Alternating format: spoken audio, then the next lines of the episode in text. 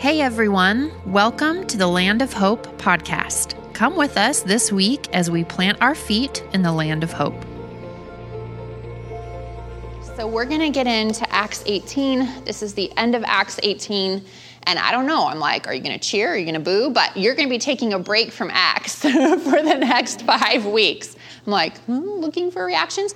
Um, so, we've been in Acts for two years, and you're going to get a, a five week break. So, Happy, sad? We'll see. Yeah, I'm like, depends on who. I know, I know. Um, so we're going to be in Acts 18, and if you can remember, can we get a map up, honey, just for reference? Um, that last week, what we talked about was how Paul knew it was time for him to leave Corinth. And so he leaves Corinth, and who does he take with them, who he met there?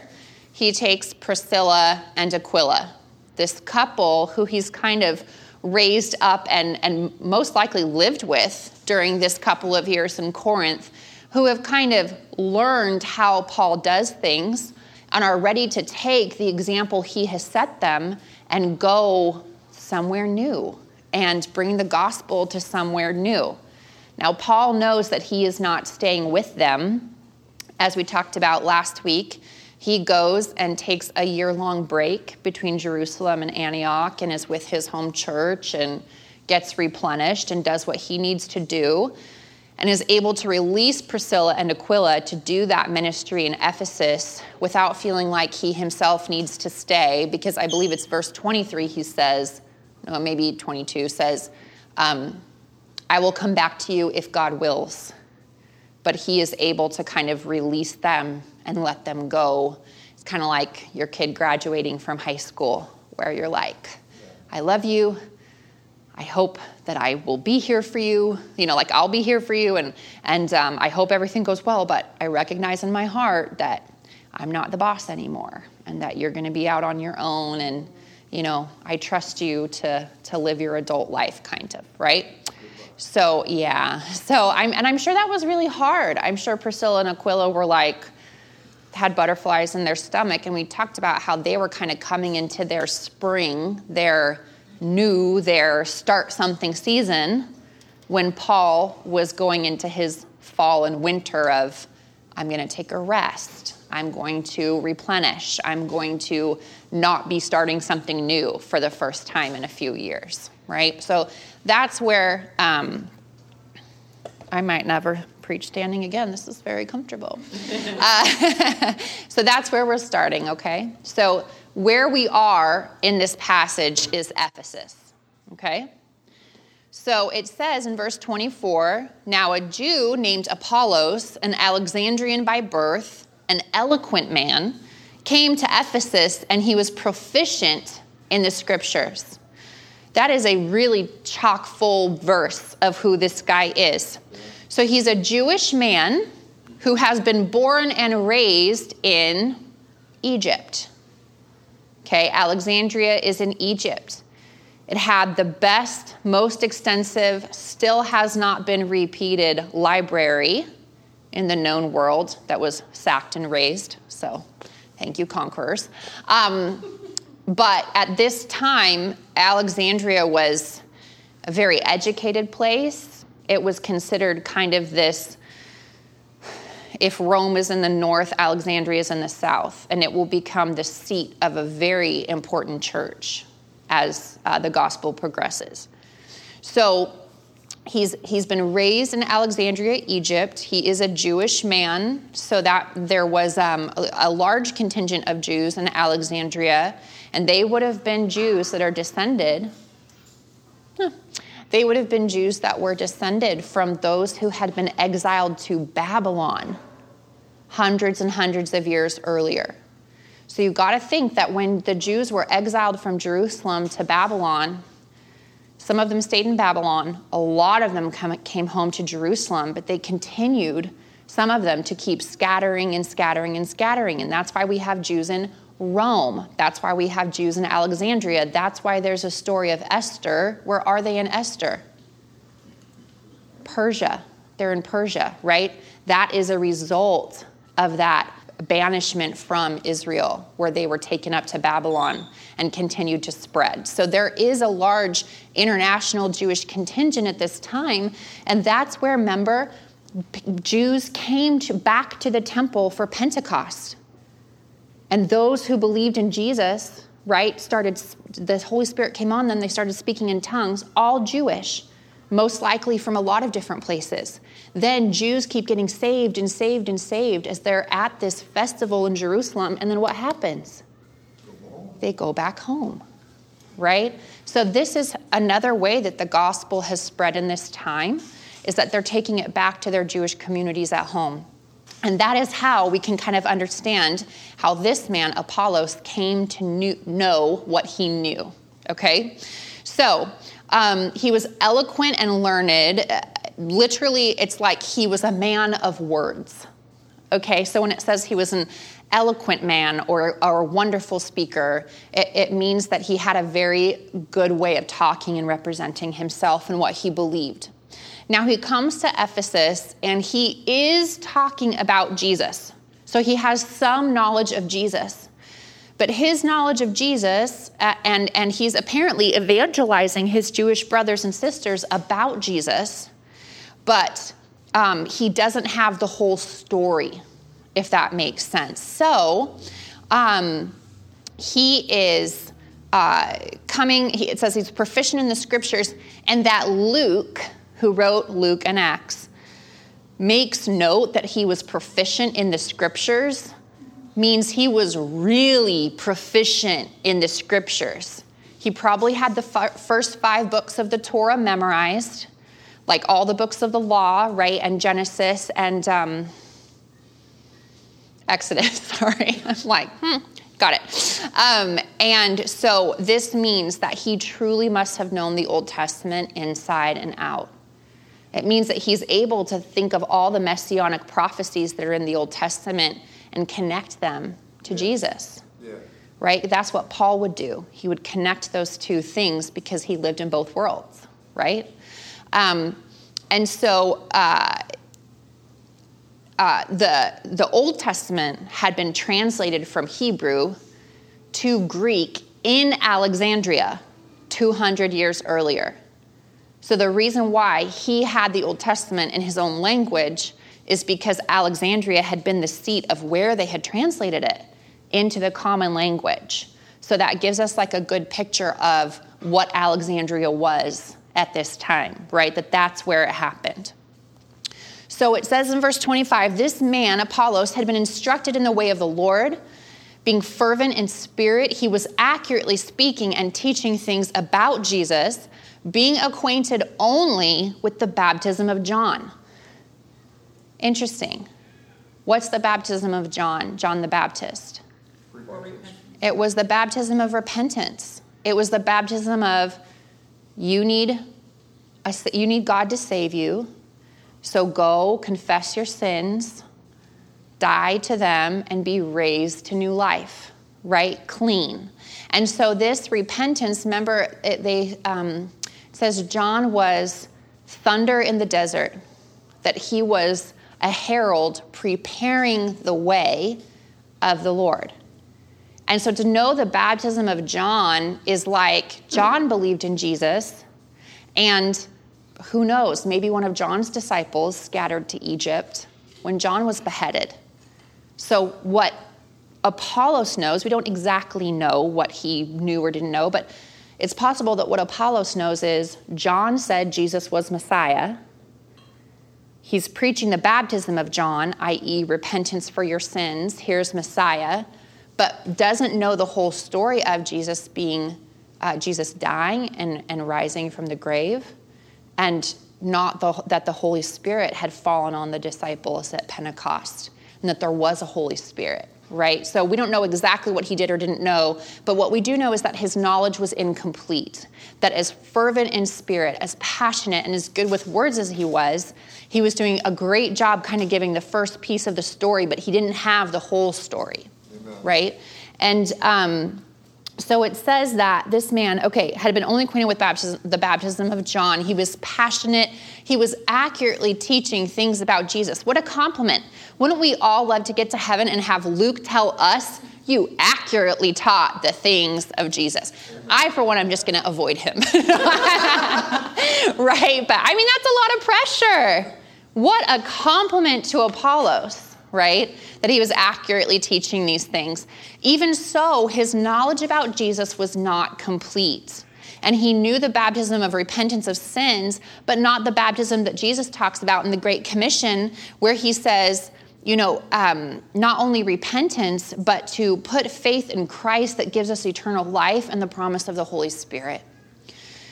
So it says in verse 26, this is the part where I would have been frustrated with Apollos. He began speaking boldly in the synagogue. So you can imagine Priscilla and Aquila come to Ephesus, and they have watched their mentor Paul do this for years go to the synagogue on Sabbath, show how the Old Testament scripture supports Jesus being the Messiah. So you can imagine Priscilla and Aquila are like, okay, we go to the synagogue on Sabbath, and that's what we do, right? Now this guy comes in, and he is speaking boldly in the synagogue, but he doesn't have the whole story. Now he's full of such confidence and boldness that he's speaking about Jesus at synagogue on the Sabbath day, which again we can assume Priscilla and Aquila had been doing in some capacity since Paul left them there. And it says, But when Priscilla and Aquila heard him, they took him aside and explained the way of God more accurately to him. Now, if I was Priscilla and Aquila, let's say I'm Priscilla in this equation. I would be frustrated that this guy is coming in and with all his passion and all of his eloquence, not exactly sharing the whole of what we want the Jews in Ephesus to get about Jesus. But what they see in Apollos is passion and a desire to honor God and also great skill in speaking. So, what we see is that instead of being frustrated, that they kindly take him aside, notice, not publicly. They don't stand up and say, You're wrong, you're wrong. That's not it at all, which I would have loved to do in this situation. But they take him aside, and in some translation it says they take him into their home. They took him aside into their home and explain or teach to him the fullness of the gospel and instruct him in the things about Jesus that he doesn't know. And I'm like, you know, where did they get that? Where did that come from? Well, they had just spent two years with Paul being instructed and learning and becoming the people who could go to Ephesus to present the gospel. And so you see this beautiful DNA that's been passed down from them, uh, from Paul to them, just as things were passed to Paul when he had his come to Jesus moment, and people kindly brought him in and taught him about how Jesus was Messiah and what to do. That then he goes on a missionary journey and he finds Priscilla and Aquila and he lives with and teaches them for two years. They watch him, they learn from him, and now this is what they're doing with the young, confident, but maybe not fully educated person that is showing promise where they are. They aren't frustrated, they kindly take him aside and do just what Paul had done for them in their two years together in Corinth. And you know what's interesting is that Apollos clearly welcomes this. And he becomes a student of Priscilla and Aquila. That's very rare, too. we have two very rare things. We have people who know more, who are not frustrated that someone knows less. And we have someone who thinks he knows a lot and is willing to be taught and trained by a man and a woman. Right? So that's that's two things there that are very rare. and it says and when so so we can imagine then some time goes by. Okay? I wish they were like three days later, you know, like the, the little parentheses, right? Probably six months to a year later. It says, when he wanted to go across to Achaia, the brothers encouraged him and wrote to the disciples to welcome him. So now he wants to become a missionary. He wants to take the gospel where he feels like he can encourage and help and exhort.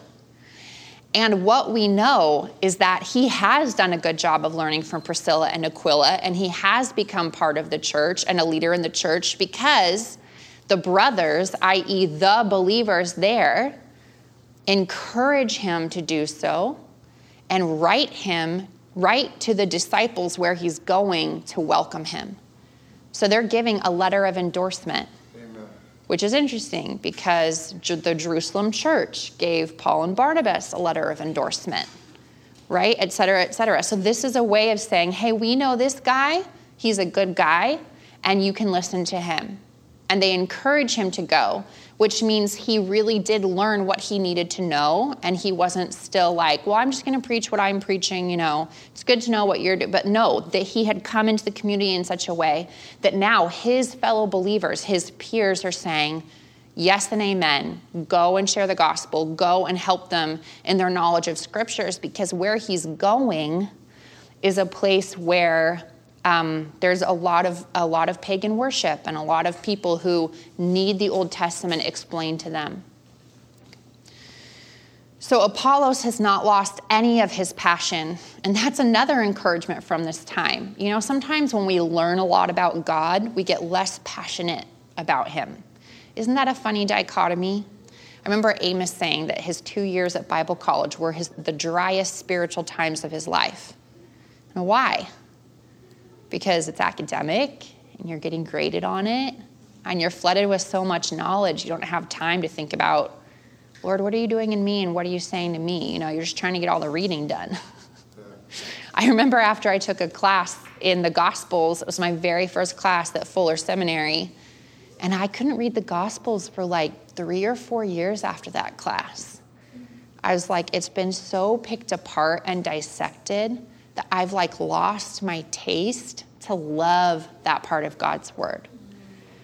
And so sometimes when we're in that period of like learning and growing, we can get a little bit dry.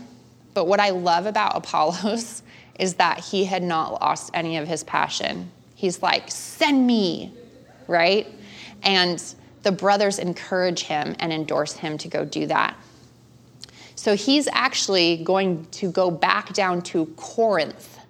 Okay, so he's going to go back to where Priscilla and Aquila are from and where Paul has been for the last two years.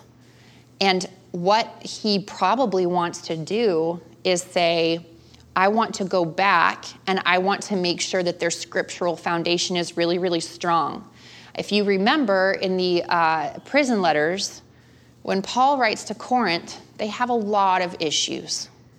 They have a very hard time following God's word. They get distracted really easily by stuff that is not essential to faith. And so it makes sense that a year later, maybe two years later, Priscilla and Aquila would say, Would you go back to Corinth and would you kind of reconfirm the things that were originally taught to them and make sure they're kind of back on straight where they're meant to be? Right? So he, they're going back to where the gospel's already been presented. And we know that, again, Apollos truly became a disciple and a leader because the men and women of the church are 100% behind him and wrote to the disciples in Corinth a letter of recommendation. And it says, And when he had arrived, he greatly helped those who had believed through grace. Which again is such an encouragement. Is there is there a um, is that the end of that verse, verse twenty seven? He greatly encouraged those who had believed through grace. Uh, and, and, then and yes. when he had, uh, yeah.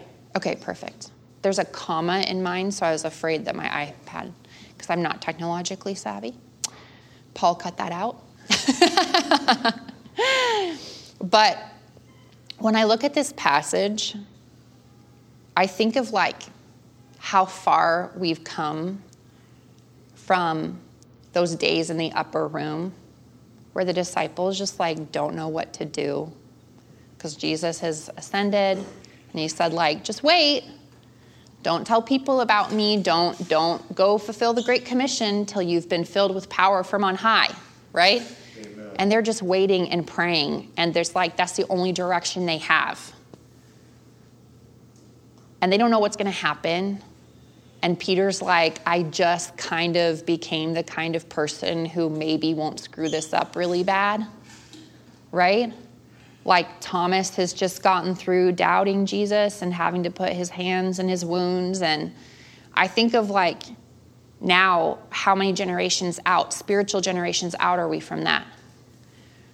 Well, we have Paul coming to Christ and not a disciple, but a descendant of a disciple, spiritual descendant, taking him into his home and, and caring for him and teaching him things. And then when Paul first goes out on his first missionary journey, he's not even in charge. Who's in charge? Barnabas starts in charge, right? And then Paul slowly takes over, and then they, on the way back, they pick up Timothy. He raises Timothy.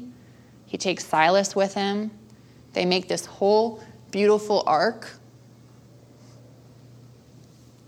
And by the time Paul's like, I'm ready for a rest, it's my season to take a break.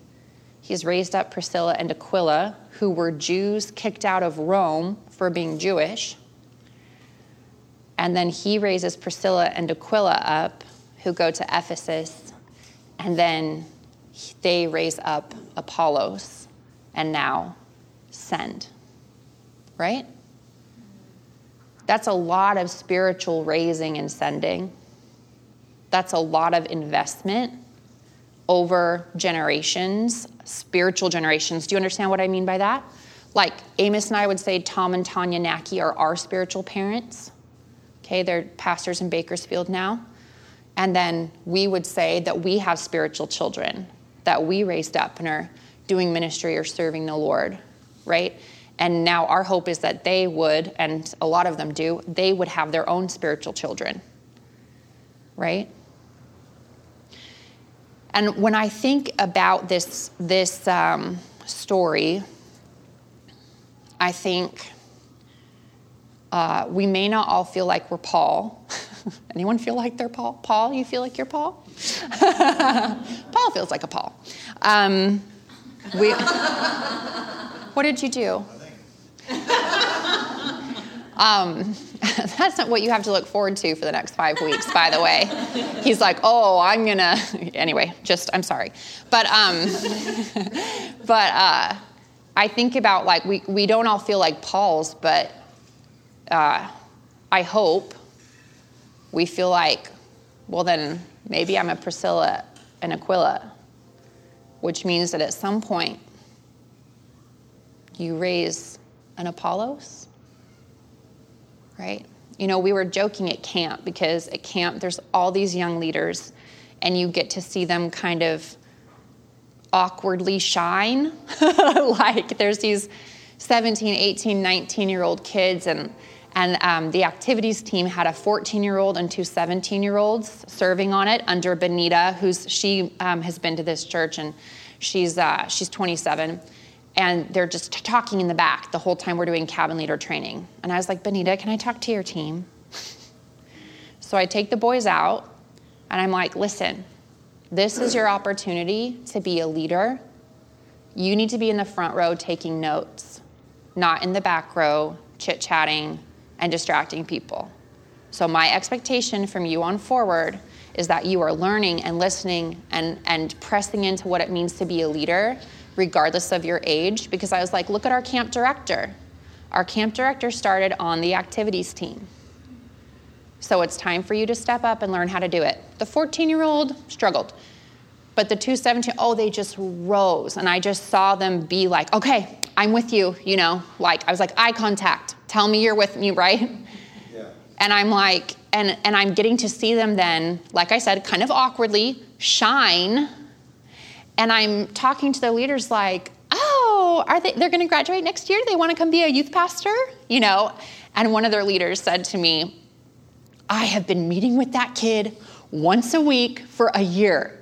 You cannot take him. And I was like, Look, Paul watered, or Paul planted and Apollos watered. I was like, give me that kid.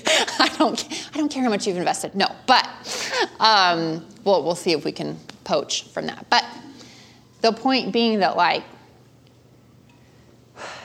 we've been together, most of us, for a year, if not two years, if not longer than that. We've been through we can probably agree tough times as a church, right? Yeah. and I think it's time for some of the Priscillas and Aquilas in our congregation. In fact, I would say all of us who call hope home. It's time now to start seeing ourselves as those in Ephesus who are raising and not still like living with Paul and learning how to do things spiritually. I think it's time for us as a church, for those of us who call hope home, to step up as leaders. We've spent our time becoming who we're meant to be and setting a culture and understanding who we are as a church. But the thing is is that in order for a church to grow and just to be really clear this is this was not written down or planned i'm just speaking now. I'm not really interested in hope growing. Babe i'm kidding. Uh, i'm not really interested in hope growing to be a big church. I want us to be a discipled church where people are disciples and where people are coming to christ through our influence, not necessarily here because I preached a great sermon, but because you have relationship with your neighbors and your coworkers and your friends. But I'll tell you what, what the last two years has showed me is that the church growth movement was really good at people in the getting people in the door, but it was not good at making disciples. And I don't value church growth. I don't mean not growing at all, but I mean getting as many people here as possible so we feel like our church is growing. I just don't value it like I used to. So, with that said, in order for us to grow the right way and the healthy way, we have to have a foundation of people who are bringing their gifts and discernment and their story and their wisdom to this community. In the fall, I mean, I'm going on sabbatical and I'm sure I'll come back with a lot of ideas. but I want us to have an outreach team. I want us to have a group of people whose responsibility it is for us to bless and reach Tacoma and Pierce County. I want us to have a larger kids and youth team so that we can invest in our children and they can learn from you because you are their Pauls. You understand that, right? That the example you set in worship and the way you engage with the Lord and the way that you talk about God and what you're doing, what you're showing our kids, you are their spiritual parents. Whether you want to be or not, if you're in this room, you are because you are who they have to look to. Amen. Amen. So I hope you see where I'm where what I'm trying to kind of share is that there is a time for repairing and resting and buckling down, circle up the wagons kind of and like let's get strong. Right? I think of playing Oregon Trail and like sometimes you need to camp to replenish the, the health and the stamina. I always lose people on stamina when I play Oregon Trail. I'm like, let's keep going.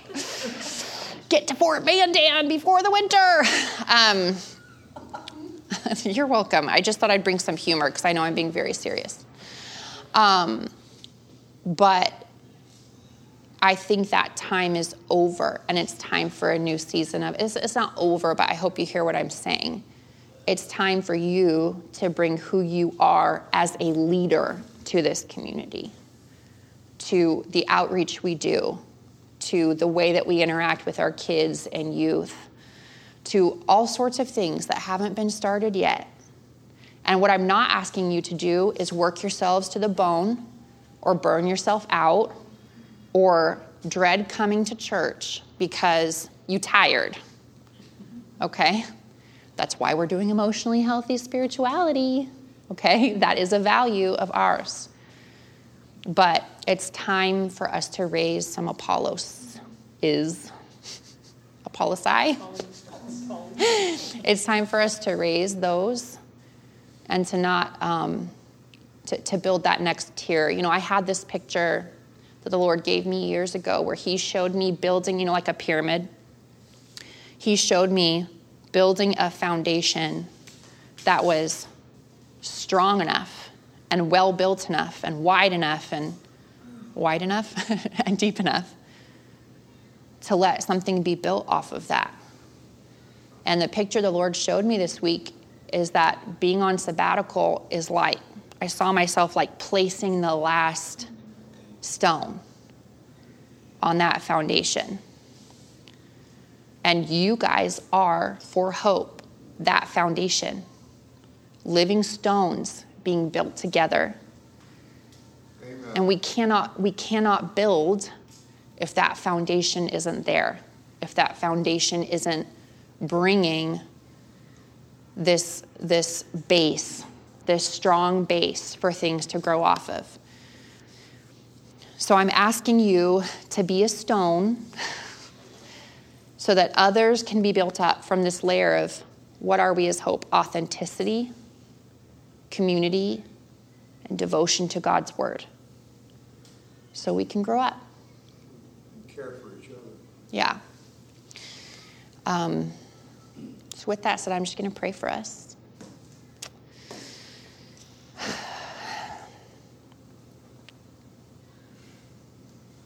Lord, we thank you for your word, all the stories of all the people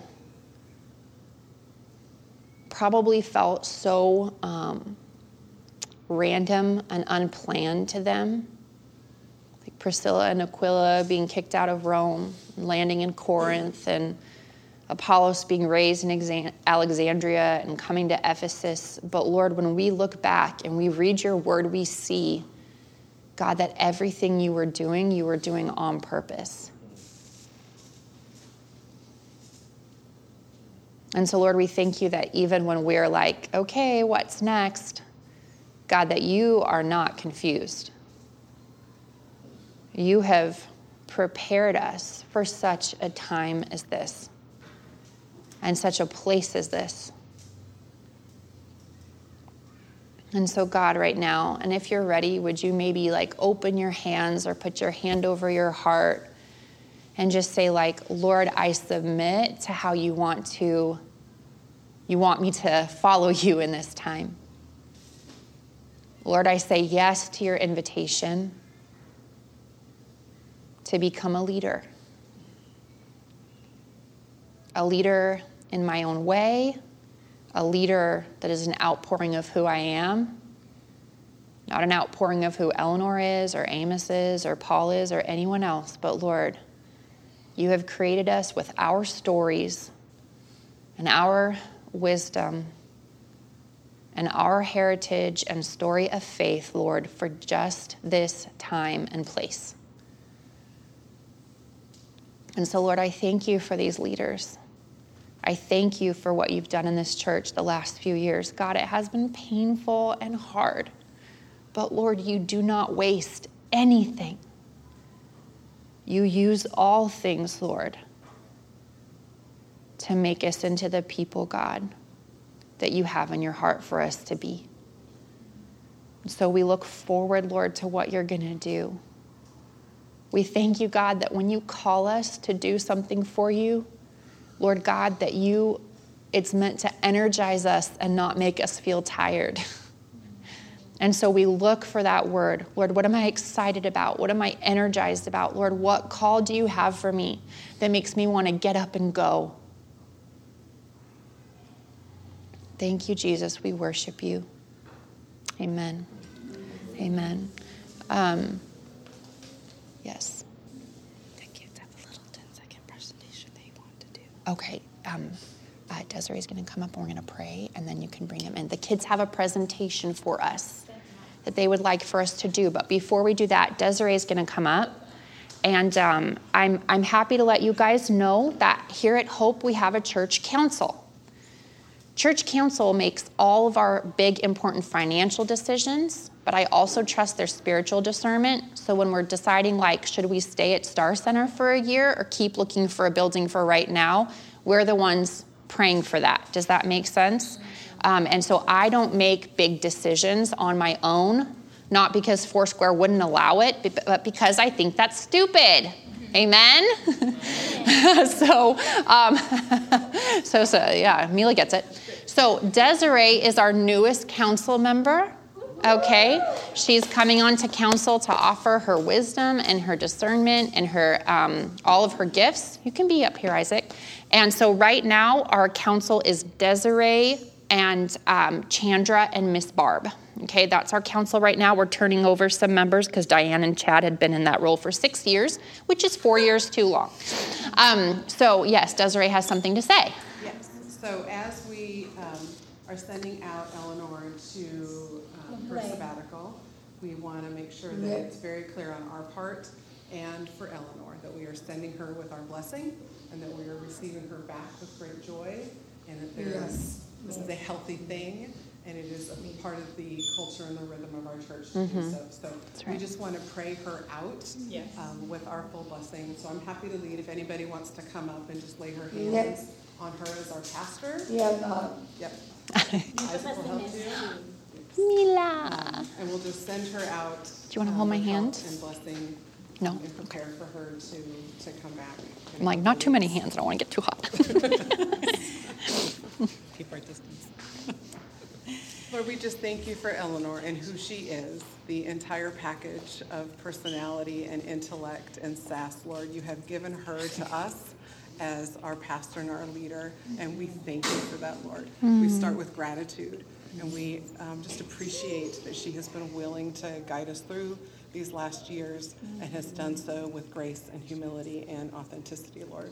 So, Lord, we send her out now into the garden to spend time Thank with you, Lord. and just like Elijah, Lord, we just pray that you would minister her to her body, Mm-hmm. you would minister her to her mind, that you would provide her a snack and a nap in your still small voice, Lord. Thank you, That Lord. there would be um, a peacefulness that falls over her body. Thank you, Lord. Heart, Lord, that she would be fully restored and rejuvenated during this time. Mm-hmm. Lord, we release and we speak against any guilt for being gone and spending this time with you, Lord. Mm, thank we you, Lord. We pray for peace over her household. Mm-hmm. Um, that even as the girls are seeing her more and her relationship with her husband, Lord, that that would be a peaceful and growing time for them as Thank a you, Lord. family.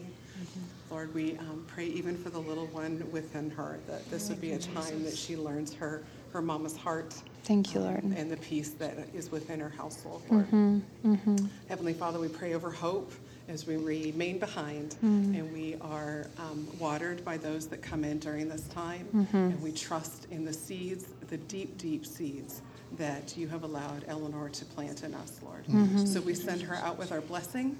Lord, we ask for and believe for great things in her life. Lord, we receive her back Mm-hmm. in five weeks um, with great, great joy and are excited to hear the full report that comes from her mouth. Mm-hmm. Lord, we love her. We love her. Lord, we love being with you as a family of God. Mm-hmm. In Jesus' precious name, amen. Amen. Thank you so much. What a blessing. Okay, the kids have a presentation. So, oh. All right, so kiddos, you can come. go, go, go, go. I don't know where to put this.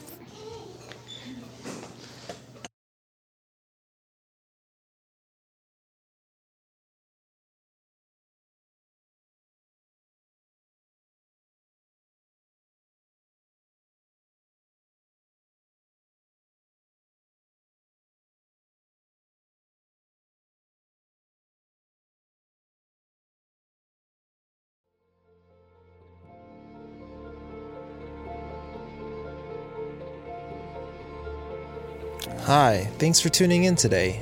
If anything that you heard moved you or touched you in any way, we'd love to hear about it.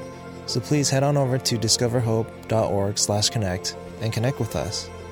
And if you'd like to support the podcast or even sponsor the podcast, just head on over to discoverhope.org/giving. Thanks.